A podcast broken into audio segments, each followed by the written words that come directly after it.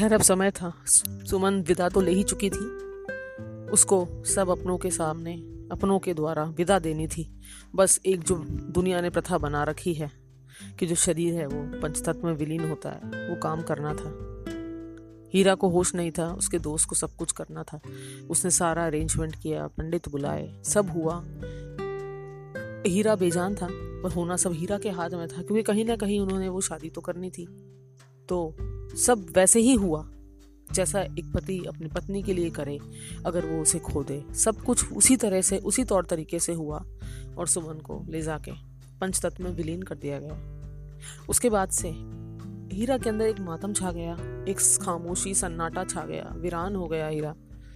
न बोलना, न चलना, बस एक टक देखना। बहुत बार जाके उसी रोड पे बैठ जाना। उसका दोस्त उसे ढूंढता ढूंढता जाता था, कहाँ चला गया। ना फ़ोन उठाना, कोई होश नहीं, खाने, पीने, कपड़े, किसी का होश नहीं उसका। उसको भी नहीं पता था दोस्त को कि जिस हीरा ने कभी इतना इजहार किया ही नहीं सुमन से। वो इस तरह से हो जाएगा, उसको इतना अपना मान बैठा था, इतना गहरा जुड़ चुका था, है ना? बहुत बार इजहार और बोलना ज़रूरी नहीं होता। दिल की बातें हैं तो सिर्फ़ दिल समझता है। अब हीरा ना बहुत चेंज इंसान हो गया था। उसका जितना एग्रेशन था, गुस्सा था, वो सब शांत हो गया था, बिल्कुल शांत। उसे किसी चीज़ का कोई फ़र्क नहीं पड़ता था। उसने काम पे जाना छोड़ दिया, सब छोड़ के बैठ गया था। उसके दोस्त का बस नहीं चल रहा था, उस पर उसने हर तरीके से समझा लिया। पर नहीं, उसके दोस्त को लगा कहीं जीना ना छोड़ दे। खैर, ज़िंदगी चलनी थी। उसके सारे काम धाम उसके दोस्त ने संभाले, उसको संभालता था। कहीं ना कहीं हीरा उसकी बात मान लेता था, खा ले। अरे सोचा, उसको बच्चे की तरह रात में खाना खिलाना, उसे संभालना, उसे सुलाना, सब उसका दोस्त करता था।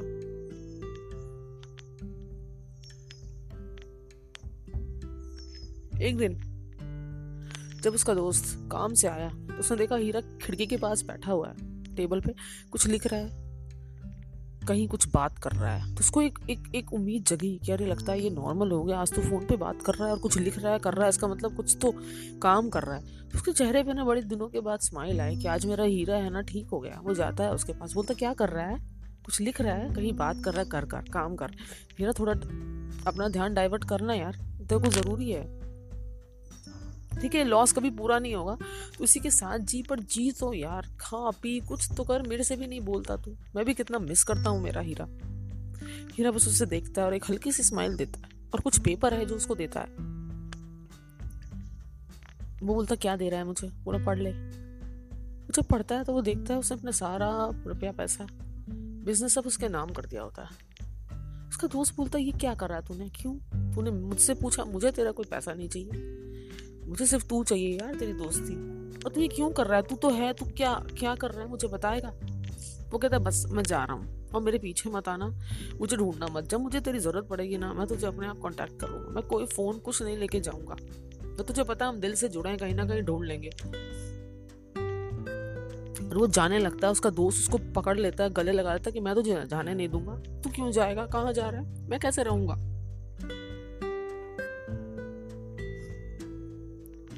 पर वो सुनता नहीं है। उसका दोस्त ज़ोर से पकड़ता है ना तो हीरा उसे धक्के मारता है कि छोड़ दे मुझे, जाने दे। वो नहीं छोड़ता। वो उसे छोड़ता नहीं है। उसको ना धक्के दे दे के किस तरह से ना उसकी टांग पकड़ के बैठ जाता है। उसका दोस्त कि तो जाएगा नहीं, मैं जाने नहीं दूँगा। पर पता है, हीरा तो हीरा था, उसका दम खम ज़्यादा था। कहाँ से वो रोकता, वो चला ही जाता है घर के बाहर। और उसका दोस्त ना बस ऐसे चौखट पे बैठ जाता है। उसको पता था वो नहीं आने वाला। अब उसका इंतज़ार था जो शायद ख़त्म होता या फिर कभी नहीं होता। बस एक मातम सा, खामोशी छा जाती है। हीरा चला गया, सुमन चली गई। अब उसके लिए भी क्या रह गया? उसे कुछ समझ भी नहीं आ रहा था क्या करे, कहाँ जाए। पर उसे ये पता था कि जब हीरा को ज़रूरत होगी या उसे उसकी ज़रूरत होगी, हीरा ज़रूर आएगा। ये होती है दोस्ती। उसने वो एक्सेप्ट किया। हीरा का डिसीज़न का उसने मान रखा और उसने बोला, ठीक है, जैसा तू चाहे, वैसा ही होगा। आज तक वही हुआ है, अब भी मैं यही करूँगा।